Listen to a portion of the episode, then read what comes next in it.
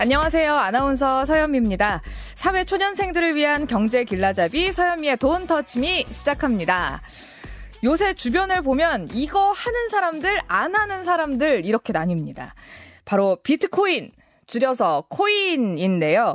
문제는 이게 뭔지도 모르고 친구가 좋다고 하니까 무턱대고 사는 분들도 계시더라고요. 그래서 준비했습니다. 사더라도, 사지 않더라도 일단은 그게 뭔지부터 알아야겠죠? 오늘은 가상화폐 탐구 생활 가보겠습니다. 김동환 원더프로임 대표 나와주셨습니다. 안녕하세요. 네, 안녕하세요. 김동환입니다. 네, 반갑습니다. 대표님, 네. 초면에 이런 질문 좀 죄송스럽긴 한데, 네. 많이 버셨어요? 아, 저요? 저는 투자를 본격적으로 한 지는 시간이 그렇게 오래되진 않아가지고, 어... 네, 많이 벌진 못했고, 뭐, 네. 그냥, 그냥 저냥 근데 만족하고 있습니다. 어, 만족스럽다는 얘기는 막 마트 같은 데 갔을 때 네. 그냥 안 사시고 막 유기농 이런 거 음. 아. 고르시고 이런 편이세요? 아, 원래 유기농 이런 거 별로 안 좋아해가지고. 아, 그러세요? 네. 그렇지는 않은데 그냥 어, 만족스럽다는 거는 투자한 돈 대비 수익률이 나쁘지 않다. 아, 수익을 내셨군요. 아, 예, 그렇죠. 그렇죠. 아, 부럽습니다. 네. 자, 주변에 보면은요, 정말 비트코인은 뭐 다 하는 것 같거든요, 사람들이. 네. 특히나 20, 30대 젊은이들이 다 하는 것 같은데, 뭐, 비트가 뭐, 요런 얘기하면 좀 그렇겠지만, 음. 비트 주세요? 비트도 아니고. 네, 네. 왜 비트코인일까? 아, 웃으셔도 돼요. 비트코인. 예. 아, 그러게요. 비트코인이라는 이름이 비트코인인지는 제가 안 알아봤는데, 네. 어, 일단은 처음에 이제 나오게 된 거는 사실 2008년, 2009년 요때쯤에 어떤 우리는 천재라고 부르는데요. 프로 프로그래머가 만들었고요. 어, 이 사토시 나카모토라는 이름을 쓰는 사람이 만들어서 어, 이 사람이 북치고 장구치고 뭐 다 해서 다 만들어서 올려놓고 채굴도 자기가 하고 그리고 뭐 전파도 자기가 하고 그래서 결국에는 지금 이 상황까지 오게 된 굉장히 좀 희귀한 사례예요. 전 궁금한 게 그 채굴이라는 게 뭡니까? 채굴이요.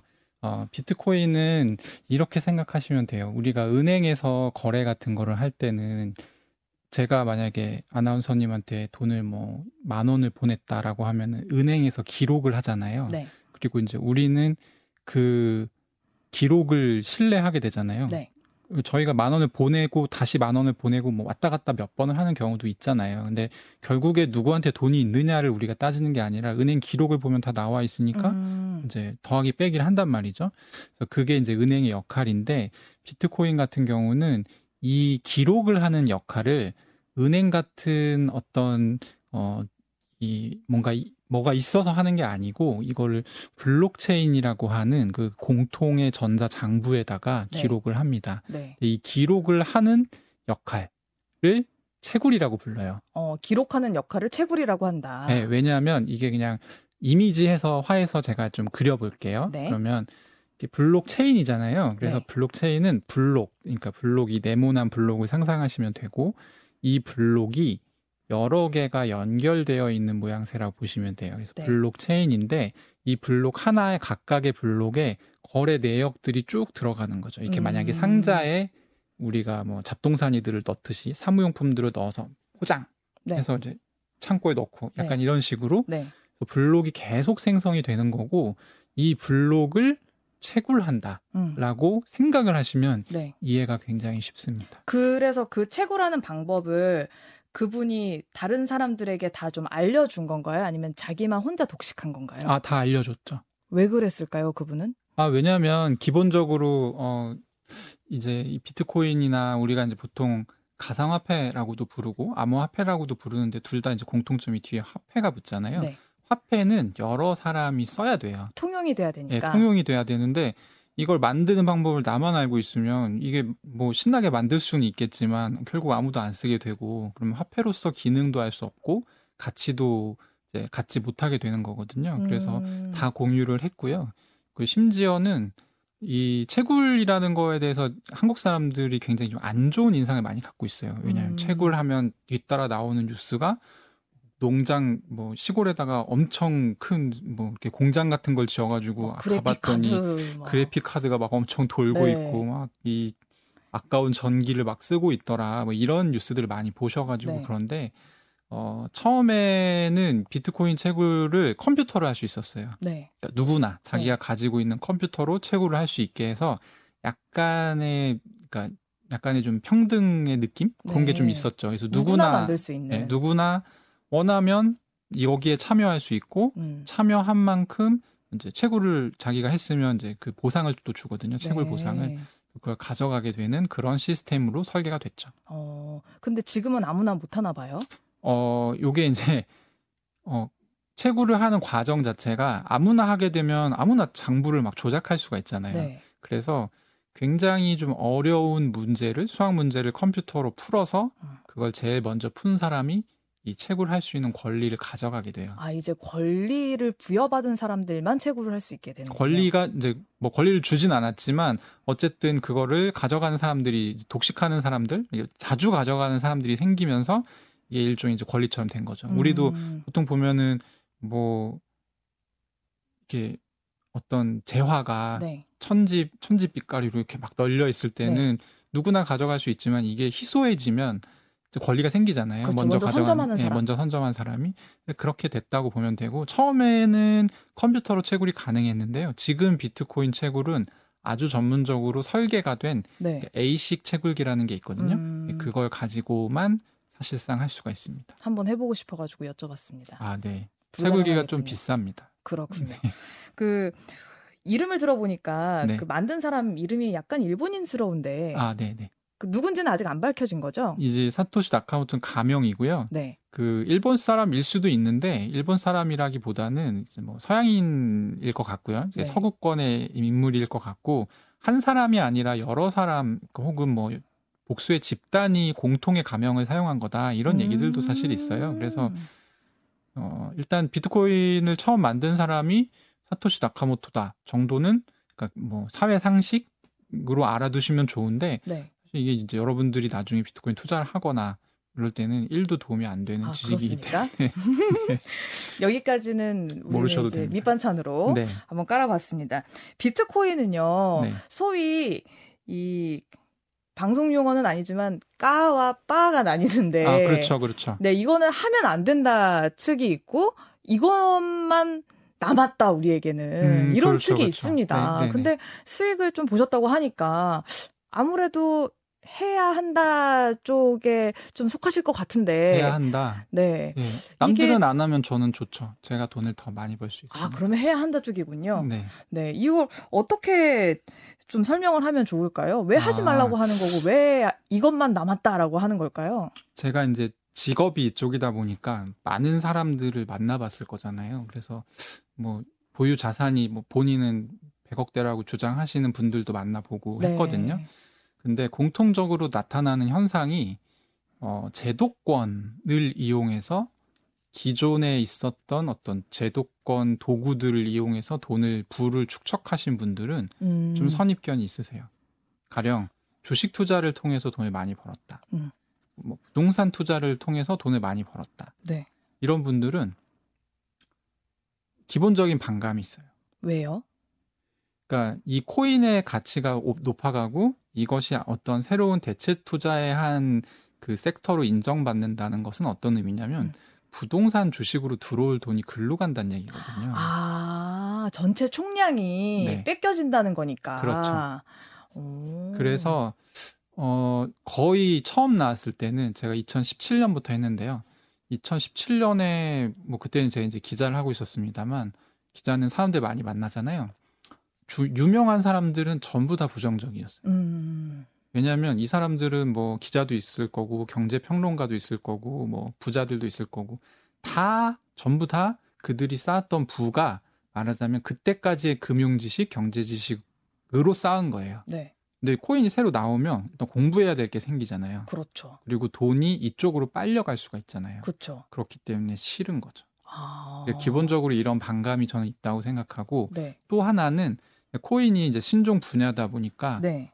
어, 그 범죄를 저질러도 사실 음. 경찰이나 검찰에서 이걸 바로 잡기가, 잡기가 힘들어요. 아 꼬리를 잡기가 좀 힘들다. 2017년, 18년에는 특히 이런 게 굉장히 심했고 음, 거의 대놓고 사기를 쳐도 네, 잘 모르면 사실 수사하기도 굉장히 어렵고 이렇거든요. 네. 네, 그래서 피해를 보신 분들이 많았고 음, 또 이제 언론 매체에서 이런 분들이 집중적으로 다뤄지면서 아 코인 위험하다 음, 투자 사기가 많다 어. 어, 저거는 좀 지양해야 된다. 뭐 이런 음. 얘기들이 또 많이 나왔죠.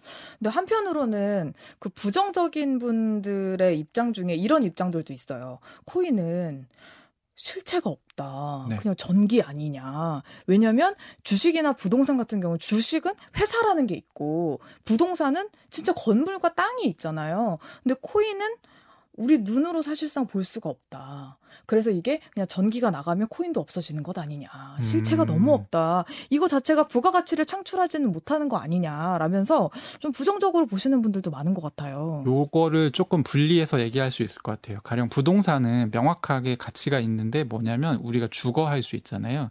여기서 생기는 가치가 분명히 있다라고 할 수 있을 것 같고 기업의 주식 같은 경우는 근데 주식은 저는 그런 케이스 굉장히 많이 봤거든요. 잘 나가던 기업인데 알고 보니 얘네가 분식 회계를 했어. 어. 그래서 주식이 그 다음 날에 갑자기 영원이 되는 그런 케이스 미국에는 이제 많이 있잖아요. 음. 그런 거 보면 사실 이제 정보가 투명하게 공개되지 않고 있기 때문에 우리는 어떤 주식의 가치가 있다라고 생각을 하고 있지만 그게 실제 가치하고 어떻게 연동되는지는 조금 다른 문제인 것 같아요. 어. 근데 다만 이제 코인에 가치가 없다라고 하는 거는 네. 이건 네. 있어요. 그냥 이제 화폐랑 비교했을 경우에 화폐는 지금 통용이 되고 있잖아요. 네. 은행 가면 요즘은 금리가 많이 올라서 뭐 특판 예금 뭐 이런 거 하면 4% 5%뭐 그 이상도 사실 예금 이자를 받을 수 있단 말이에요. 네. 이자를 받을 수가 있어요. 네. 돈은.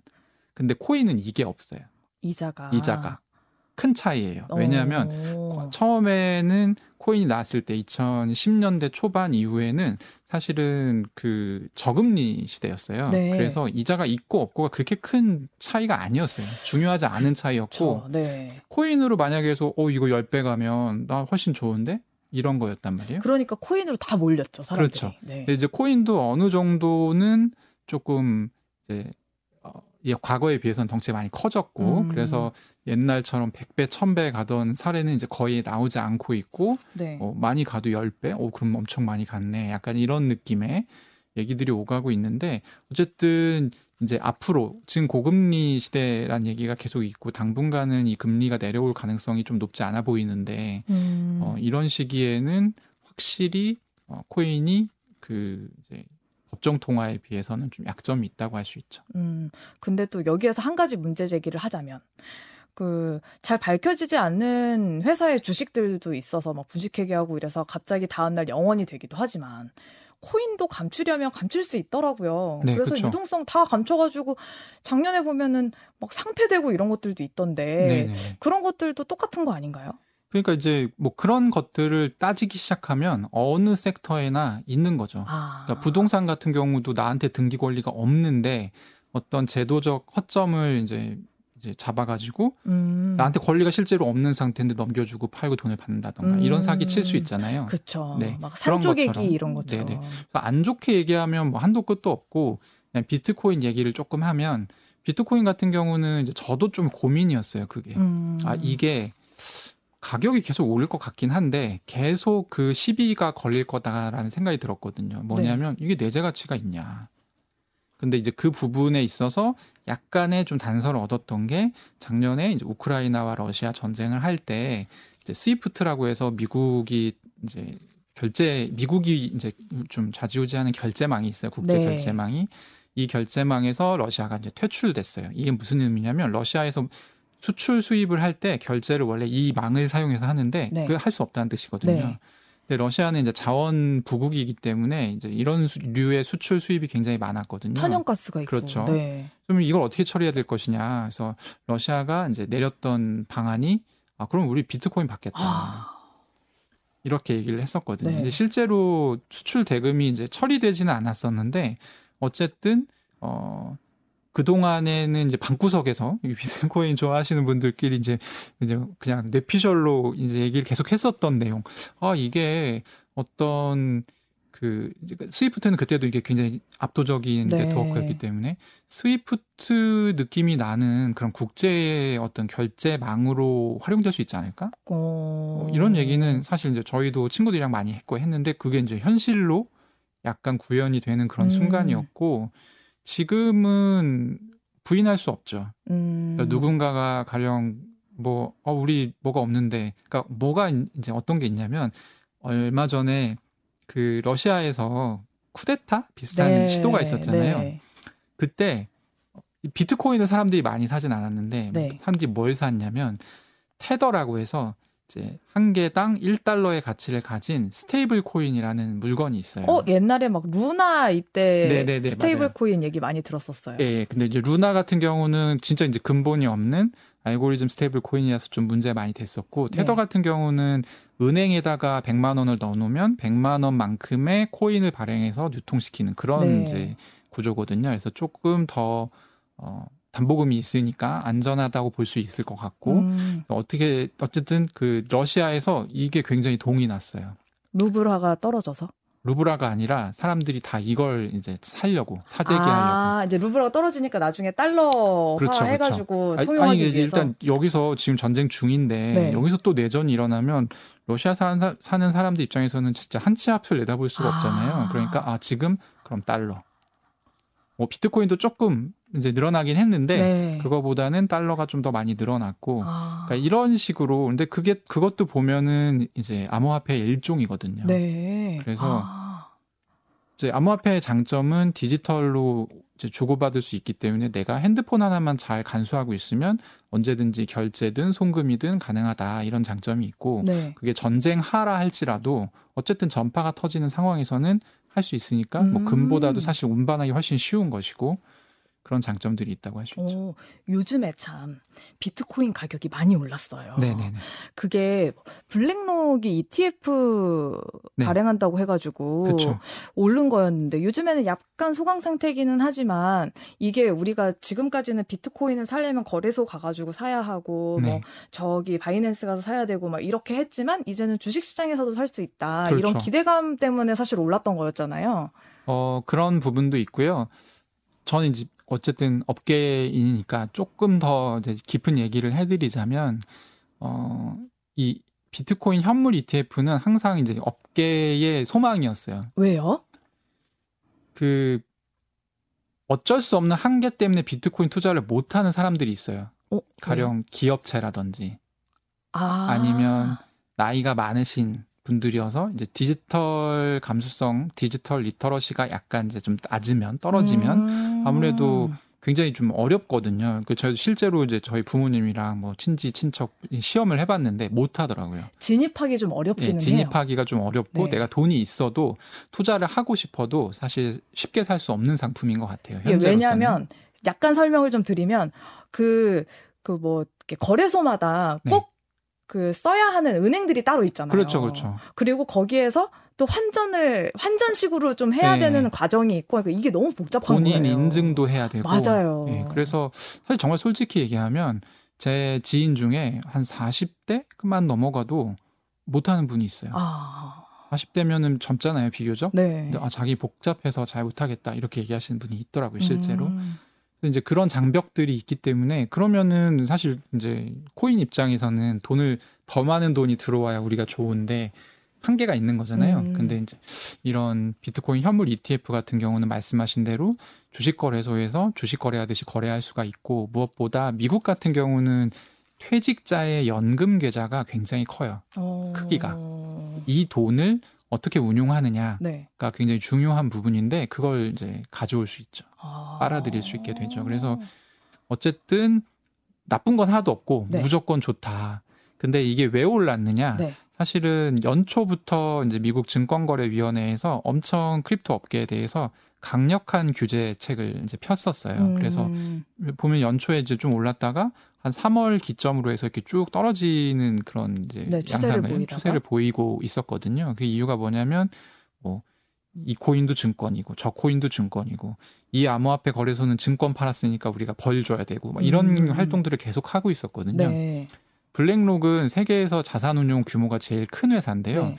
어쨌든 이런 굉장히 안 좋은 분위기 속에서 어 우리가 비트코인 현물 ETF 넣어볼게 음, 음. 신청을 했다. 네. 라는 것 자체가 일종의 신호로 인식이 음, 된 거예요. 시작이다 이제. 아 이제 월가에서 들어오나? 네. 그리고 이 뉴스 하나로 사실 가격이 그렇게 많이 오른 건 아니고 그 뒤에 바, 바로 이어서 그 여섯 개의 월가 주요 기업들이 만든 기관 전용 어, 암호화폐 거래소가 있어요. 네. 그 EDXM이라는 거래소인데 아마 뭐 매체에 잘 안 나와서 모르실 수 있는데요. 그 거래소도 원래 작년 한 9월, 10월 정도에 다 만들어 놨던 거를 오. 오픈을 안 하고 있었거든요. 아. 근데 블랙록이 ETF 신청을 했다고 하니까 바로 오픈을 했어요. 아. 이게 미국 월가에서 들어오나 보다. 또 한 발 더 나가서 다른 분들은 어떻게 생각하시냐면 그럼 연초부터 SEC가 잡초 제거 작업을 한 거네. 아, 이 판을 깔아주기 위해서. 그렇죠. 오. 이제 SE, 미국 입장에서는 어쨌든 어, 미국도 우리가 월가 월가 하면서 대, 대우를 해주는 이유가 뭐냐면 미국 같은 경우는 정책적으로 금융을 많이 밀어주고 있고요. 네. 그 자국 금융 기업들의 어떤 이익을 위해서 또 국가가 적극적으로 나서주거든요. 근데 음. crypto 기업 나는 잘 모르겠어. 뭐 하던 애들이지?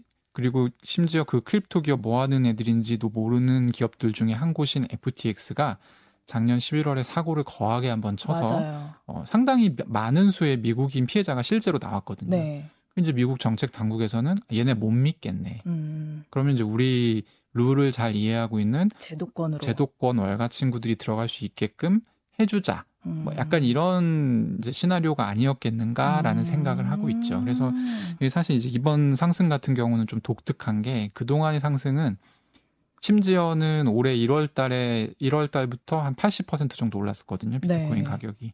그 상승마저도 신규 자금 유입이 거의 없는 상승이었어요. 그러니까 외부에서 오. 자금이 들어오지 않는데 네. 맞으면 내부에서 사고 사고 사고 사고 해서 가격이 많이 올랐던 네. 그런 상황이었는데 이번에 이제 한 20% 정도 올랐거든요. 네. 그 상승은 외부 자금이 꽤 많이 유입이 된 걸로 지금 기록이 돼 있어요. 그러면 보시기에 네. 지금 비트코인을 사도 된다고 보세요? 아니면 좀 참아야 된다고 보세요? 외부 자금이 많이 들어왔다는 얘기는 이미 네. 어느 정도 고가까지 올랐다는 얘기인데 네.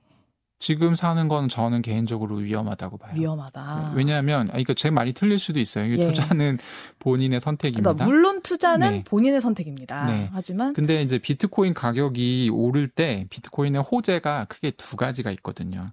기본적으로 는 이게 화폐 속성을 가지고 있다 보니까 사람들이 많이 찾을 때, 음, 그러니까 비트코인 사용 인구가 더 많이 늘어날 때 예, 이게 호재고요. 네, 두 번째로는 시중에 돈이 많이 풀려서 음, 이 경제 프로그램이잖아요. 네, 그러니까 뭐 이 정도 유동성. 예. 이 정도는 괜찮지 괜찮겠죠. 이 시중에 돈이 많이 풀리고 금리가 내려가서 네. 시중 유동성이 늘어났을 때 음, 그러면 이제 상대적으로 돈의 값이 떨어져요. 네, 돈의 가치가 네, 그잖아요. 네, 돈의 값이 떨어지면 상대적으로 상품 가격은 어떻게 됩니까? 올라가죠. 올라가죠. 그래서 비트코인 가격도 올라갑니다. 어, 그래서 두 가지가 이제 호재인데요. 네, 어 2020년부터 이제 비트코인 보통 불장이라고 하는데 그때 코로나 때, 예, 네. 코로나 직후에 그때의 상승은 다들 보셨을 거예요. 거의 굉장히 막 엄청난 상승이 나왔었죠. 난리였죠. 근데 그 상승의 배경에 미국 뿐만 아니라 세계 곳곳의 나라들이 다 돈을 열심히 풀었고 풀었어요. 특히 미국 같은 경우는 굉장히 많은 돈을 직접 보조금으로 가정에 다 꽂아줬어요. 네, 사람들이 이걸로 코인 사고 주식 사고 한 거거든요. 우리나라도 그랬죠. 우리나라도 그랬고요. 네. 그래서 이제 가격이 올랐던 것이고 그러면 단순히 비트코인 ETF가 만들어진다는 것만으로 가격이 오를 수 있냐 그렇진 않아요. 음, 그래서 이제 이런 매크로 환경들을 좀 봐야 되는데 네, 사실 매크로 환경들은 개선된 게 없어요. 가장 최근인 6월에 이제 연준에서 어, FOMC 결과에 따라서 기- 정책 금리를 결정을 했는데 일단 기- 금리는 동결인데 올해 말까지 두 번 정도 금리를 더 올릴 올리겠다. 수 있다. 그러니까 더 긴축적으로 가는 거거든요. 이거 네. 같은 경우는 그러면 사람들이 아 비트코인 사야 되나? 난 돈이 없어. 그리고 아까 말씀드렸다시피 지금 금리가 높아요. 음, 그렇기 때문에 비트코인은 갖고 있어봐야 이자가 1%도 안 나오는데 음. 채권 사면은 막 5% 5% 이상씩 이자가 꼬박꼬박 나오고 네, 예금을 해도 마찬가지고 네, 그렇단 말이에요. 그러면은 어 일반 이제 이 코인 투자를 안 해보셨던 분들 입장에서는 보수적으로 봤을 때 네. 코인에 돈 넣기가 쉽지 않은 상황이죠. 그래서 좀 그렇죠. 조심하게 봐야 된다. 우리가 지금은 비트코인만 얘기를 좀 했었는데 사람들이 비트코인을 얘기하면서 뭐 잡코인, 김치코인 이런 것들을 얘기하잖아요. 아 이것도 굉장히 얘기가 많은데 제가 정리 한번 하겠습니다. 네. 잡코인은 멸칭이에요. 멸칭. 우리가 뭐, 뭐 듣보잡 이라고 음. 하면은 이제 인터넷에서 쓰는 용어지만 듣도 보도 못한 잡놈의 줄임말이 음. 듣보잡이잖아요. 네. 그러니까 이 잡 잡스럽다라는 것이 약간 그 mainstream에 들어가지 못했다라는 의미이고 네. 그래서 잡코인은 멸칭이에요 기본적으로 음. 코인이 지금 대략 한 10만 종 이상 발행이 된 것으로 알려져 있는데 네. 그 중에는 하, 도대체 이건 뭐 이런 것도 코인이야? 어디다 쓰는 거야? 이렇게 보이는 게 있거든요. 네. 통칭해서 묶어서 다 잡코인이라고 부르는 거예요. 음. 어디부터 어디까지예요, 그게? 그거를 제가 저- 결정해 드릴 수는 없는데 네. 보통은 뭐 이것도 이제 누가 기준을 만들었더라고요. 시가총액 얼마 이하. 음. 그러니까 얼마 시가총액 얼마 이하 뭐 이제 CoinMarketCap이라고 네. 이 투자하시는 분들 많이 사용하는 네. 그 데이터 사이트가 있어요. 네. 거기 가면 이제 시가총액 기준이 이렇게 1, 1위부터 쭉쭉쭉쭉쭉쭉 해서 이제 음, 나와요. 네. 근데 거기에 기재가 안 된 코인들은 확실히 잡코인이라고 할 수 있을 것 같고 아. 거기서도 뭐 500이 아래, 네. 300이 아래 이러면 사실 실질적인 거래는 거의 일어나지 않는 코인들이니까 네. 잡코인이라고 불러도 괜찮을 것 같아요. 어, 그러면 1위는 누가 비트코인. 뭐래도 비트코인이고 2위는 이더리움. 이더리움. 네. 그럼 3위는 뭔가요? 3위는 이제 stable coin을 넣느냐 안 넣느냐에 따라서 또 조금? 달라지는데 어. 네. 그래서 1위부터 10위까지는 뭐 보통은 stable coin 거기에 세 종류 정도 있고요. 네. 비트코인, 이더리움 등등해서 어, 플랫폼 코인들이 좀 있고요. 네. 그리고 뭐 도지코인이 이제 열심히 힘을 냈을 때 10위 안에 들어가는 경우가 있고 없고 어. 약간 이 정도 차이고요. 1위부터 10까, 10위까지는 거의 안 바뀝니다. 그 주식은 회사의 가치를 보고 사지 않습니까? 네. 코인은 무슨 가치를 보고 사야 합니까? 코인이요.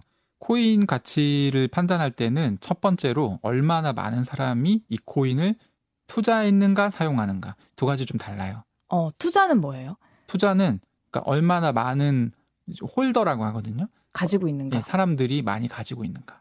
거래를 많이 했는가를 보는 건 거래를 많이 했는가는 크게 의미는 음. 의미가 없습니다. 없고 왜냐하면 가지고 있는가? 네. 거래 이 거래 이거는 그냥 데이터거든요. 네. 그래서 제가 만약에 거래소 하나 만들어서 그 안에서 열심히 수수료 업, 안 들어가고 거래 이렇게 막 하면은 거래량 늘어나요. 음. 예, 그래서 그거는 조금 의미가 없고 네. 얼마나 많은 사람들이 투자했는가. 그러니까 국내에서는 사실 무시할 수 없는 코인 두 가지가 있는데 하나는 위믹스, 네. 하나는 리플입니다. 아. 두 가지 다 네. 외국에서는 인정받지 못하는 코인인데 네. 국내 사용자, 그러니까 국내 투자자가 굉장히 많아요. 왜 그런 거예요? 그러니까 이제 위믹스 같은 경우는 위메이드라는 국내 회사가 있는데 굉장히 크기가 크고 음. 어, 이 회사하고 거의 공동 운명체거든요. 네. 코인이. 그러다 보니까 이제 이 게임 주식에 투자하시던 분들도 투자를 많이 하신 것 같고, 음. 그러니까 음, 이렇게 설명할 수 있겠죠. 이 게임 섹터 안에서는 뭐 삼성전자 같은 존재인가 보다. 음. 이렇게 이제 생각할 수 있죠. 리플 같은 경우는 2017년에 이 코인이 어 11월 말에 200원이었다가 네. 12월 말에는 4,000원 넘게 올라갔었어요. 와. 거의 한 20배 오른 거죠. 그때 그러니까 사실 이, 이 돈을 이익을 봤던 분들이 이걸 잊질 못해요. 아. 그래서 그때 투자하셨던 분들이 지금도 가지고 계시는 경우가 많아요. 리플 어. 같은 경우는 이두 가지 코인은 그렇다고 할 수 있고 다시 얘기를 돌아가 볼게요. 네. 첫 번째는 커뮤니티인데 어, 투자하는 거 하나는 이제 투- 사용 사용하는 거 그리고 두 번째는 미래의 성장 성장성. 성장성 그건 네. 어떻게 봐요? 가령 이제 도지코인 같은 경우는 네. 나온 지가 오래됐어요. 테슬라 그 그렇게 머스크- 알고 있는데 네. 2014년에 나왔어요. 오. 도지코인을 테슬라의 그 일론 머스크가 띄운 건 네. 한- 중흥 중흥시킨 거예요. 말하자면 한 번 더 띄운 거예요. 어, 원래 만들어지기는. 예, 원래 만들어지기는 2014년이고 네. 이게 사실 이제 코인 역사에서는 상당히 기념비적인 코인입니다. 왜냐하면 네. 이게 귀엽다는 용도를 가진 최초의 코인이거든요. 귀엽다요? 예, 귀엽다. Cute? Cute. 그게 그, 다예요? 예, 이 코인 코인 보면 도지 코인이 네. 그 도지 그러니까 시바견을 마스코트로 하고 있잖아요. 네. 상징을 네. 이게 보면 되게 귀여운 거예요. 나도 갖고 싶네. 그래서 사요. 이렇게 코인을 산 사람들이 되게 많아서 네. 도지 코인을 좋아하는 커뮤니티가 형성돼요. 끝인가요? 근데 이제 이런 사람들이 점점 많아지면 도지코인 가격이 오르겠죠. 그래서 이제 처음에 초기에 비트코인 만들고 이더리움 감 만들었 던 졌던 시기에 네. 코인 만들고 이제 크립토에 좀 진심인 사람들이 여러 가지 고민을 했어요. 네. 아, 우리는 그러면 어디서 이 사용성을 찾아야 될 것인가 음. 코인에 그 중에 하나가 이제 귀엽다. 그러니까 요즘식으로 말하면 이제 밈이라고 하거든요. 네. 근데 밈이 생각보다 투자에서 굉장히 강력한 힘을 내요. 폼 미쳤다 이런 거. 그, 뭐 그런 것도 있고 그 이제 미국 주식장 같은 경우는 이제 게임스탑이라고 해서 네, 아 알아요. 네. 네. 말도 안 되는 사실 일이 벌어지기도 했었잖아요. 네. 이게 이제 거의 몰락한 그 오프라인 게임 매장 체인 주식인데 그 로빈후드 네, 운동이었나요? 그쵸. 네. 네. 그래서 근데 이제 이걸 공매도 세력이 거의 끝났다고 보고 이제 공매도를 쳐가지고 이득을 보려고 하니까 어 나의 추억이 서린 게임스탑을 공격해 막 이래서 이제 개미들이 막 모여가지고 네. 결국에는 이제 공매도 세력도 상당히 좀 승리한, 손해를 네. 봤었던 그런 사례인데 그러니까 이제 이 밈이라는 게 사실 투자에서 간과할 수 없는 그런 요소기도 해요. 음. 그래서 그런 첫 번째를 일 이제 개, 개척했던 게 도지코인이고 근데 이건 이제 미래 성장성은 요거랑 좀 다르게 네. 이 코인이 기본적으로 어떤 컨셉을 갖고 어떤 세계관을 갖고 있고 이 세계관을 좋아하는 사람이 앞으로 더 많아질 거냐. 음. 뭐 비트코인 같은 경우는 처음에 나왔을 때 이제 어, P2P 거래가 가능한 전자 화폐 이게 공식적인 이제 이, 커, 이 코인의 컨셉이거든요. 네. 그리고 이더리움 같은 경우는 World computer 음. 그래서 이 위에 여러 가지 DApp들을 서비스를 올려서 여기서 거래할 수 있게끔 하고 이게 어떤 이제 엄청난 큰 이제 네트워크가 되게 하겠다 금융 네트 금융을 포함한 그 말 너무 어려운데요. 어떤 P2P와 그 아, 이더리움 뭐 computer world 뭐 네, 여기부터 제가 너무 어려워졌습니다. 폭주했네요. 네. 네, P2P는 우리가 이제 개인 대 개인으로 음. 중개자 없이 뭔가를 오고 갈 때 우리 P2P 파일 공유 이런 건 써보시지 않았을까요? 그렇죠. 네. 옛날에. 옛날에 네. 그 프로그램 하나 있으면 나 누구 누군지도 모르는 사람한테서 막 파일 다운 받잖아요. 네. 불법인지 몰랐던 시절에. 그렇죠. 네. 네, 어쨌든 요런 게 이제 P2P 전자 화폐인 거. 전자는 이제 전자적인 걸로 이제 오고 네. 간다는 얘기고요. 그 이더리움 같은 경우는 어 음, 우리가 이제 금융이 대표적인 이런 케이스인데 네트워크가 깔려 있어야 요거를 요 위에서 사람들이 뭔가를 할 수가 있어요. 음. 그잖아요. 네. 가령 이제 뭐 망이 있어야 될 거 아니에요. 네, 그쵸. 예. 근데 생각을 해 보면 인상 인생 세상 만사가 다 이런 식이에요. 망이 있어야 돼요. 음. 음. 내가 쟤랑 소통할 수 있는 망도 음. 망인 거고, 네. 뭐 금융을 돈을 보낼 수 있는 망도 네. 망인 거고, 네. 이튼 이런 것들이 있는 거죠. 네. 그래서 이 인터넷 세상에서 이런 여러 가지 서비스들을 올라올 수 있게끔 해주는 어떤 총체적인 이게 이더리움 같은 경우는 어떻게 비유를 많이 하냐면 그 우리 윈도우 OS 같은 음. OS로 많이 비유를 해요. 네. 그럼 이제 윈도우즈 안에서 우리가 여러 가지 프로그램 사용하잖아요. 컴퓨터 다양하게 쓰고 음, 음. 여러 가지를 할 수 있는데 그게 어떻게 가능하냐면 윈도우즈라는 OS가 있기 때문에 가능하잖아요. 네. 그래서 이 이더리움 같은 경우는 우리 그거 할래라고 해서 음, 음. 제일 처음에 나왔던 어... 프로젝트 중에 하나죠. 앞으로 비트코인의 미래 가능성은 어떻게 보세요? 비트코인의 미래 가능성은 저는 좋다고 봐요. 그래요? 예. 그러면 우리는 언제쯤 담그면 좋을까요? 아. 투자는 여러분의 몫이에요. 네, 투자는 이제 여러분들의 몫인데 네. 언제쯤 담그면 좋냐? 네. 그래도 한 번쯤은 경험해 보는 게 좋지 않을까요? 어, 예, 젊은 사보시는 분들이라면? 거 사보시는 거 좋고 제 주변에는 네. 안 사보신 분들이 없어요, 사실. 아, 그래요? 네, 거의 다 오. 아, 그런 분들은 있어요. 안 산 척하는 분들은 있는데 아, 안 사보신 분들은 없었고 이유가 뭐냐면 비트코인 투자는 상대적으로 좀 쉬워요. 음. 주식 투자는 공부할 게 되게 많거든요. 네. 근데 비트코인 투자는 그런 어떤 기업의 상황, 뭐 회계 장부, 뭐 그리고 뭐 수출 얼마 했니, 분기 이익이 얼마니 이런 거를 하나도 몰라도 되고 네.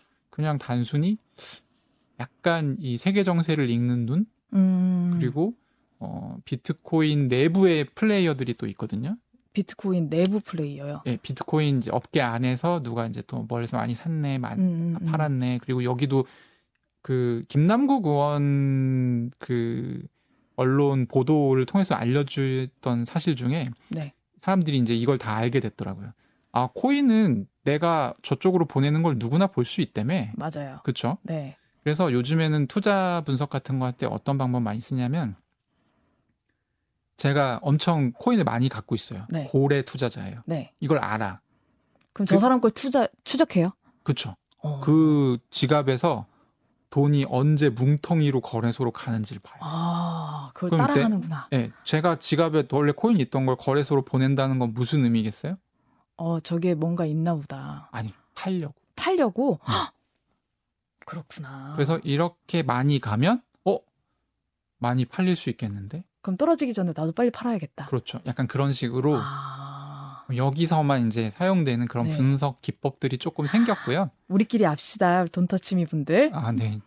여- 여기끼리 알기에는 너무 많은 분들이 네. 이미 공유하고 있는 내용이긴 한데, 어, 언제쯤 사면 좋냐면, 그거를 모르기 때문에 비트코인 투자하시는 분들이 특히 비트코인 투자하신 분들만 사용하는 투자 방법이 있어요. 어, 뭐죠? 적립식 투자라고 해서 네. 주식 하시는 분들도 많이 하세요. 근데 보통 우량주 투자할 때 많이 하는 방법이고, 내가 저점을 잡을 수가 없잖아요. 네. 언제 오를지를 모르니까. 그쵸. 그러면 정해진 날짜에 기계적으로 사는 거예요. 조금씩. 아. 그러면 이제 비트코인 같은 경우는 어, 앞으로 가격이 우상향하기만 하면 어느 정도의 이익을 볼 수 있죠. 그쵸. 적립식으로 사게 되면. 네. 근데 이제 적립식 투자 요즘에 많이 추천을 드리는 이유가 비트코인 이제 이전 고점이 이제 한 6만 8천 달러 정도 돼요. 우리나라 돈으로 한 8천만 원? 8천만 원 네. 정도. 근데 지금 이제 한 딱 반 정도거든요. 네, 4천만 원. 4천만 정도. 원, 네. 그러면은 이게 이제 2천만 원일 때도 있었거든요. 네. 그때 시작하셨으면 더 좋았겠지만 네. 지금은 아까 말씀드렸다시피 블랙락 ETF도 있고 음. 좀 언제 치고 올라갈 수도 있고 네. ETF가 바로 통과될 가능성은 또 낮기 때문에 또 떨어질 가능성도 있어요. 그래서 음. 이게 좀 부침이 있을 수 있는데 어쨌든 어, 미국 기관은 들어온다라는 음. 게 지금 명확해진 상황이기 그쵸. 때문에 예. 그렇다고 하면 지금부터 자기의 이제 일정 금액들을 조금씩 적립식 투자로 쌓아가시는 것도 하나의 방법이다. 네.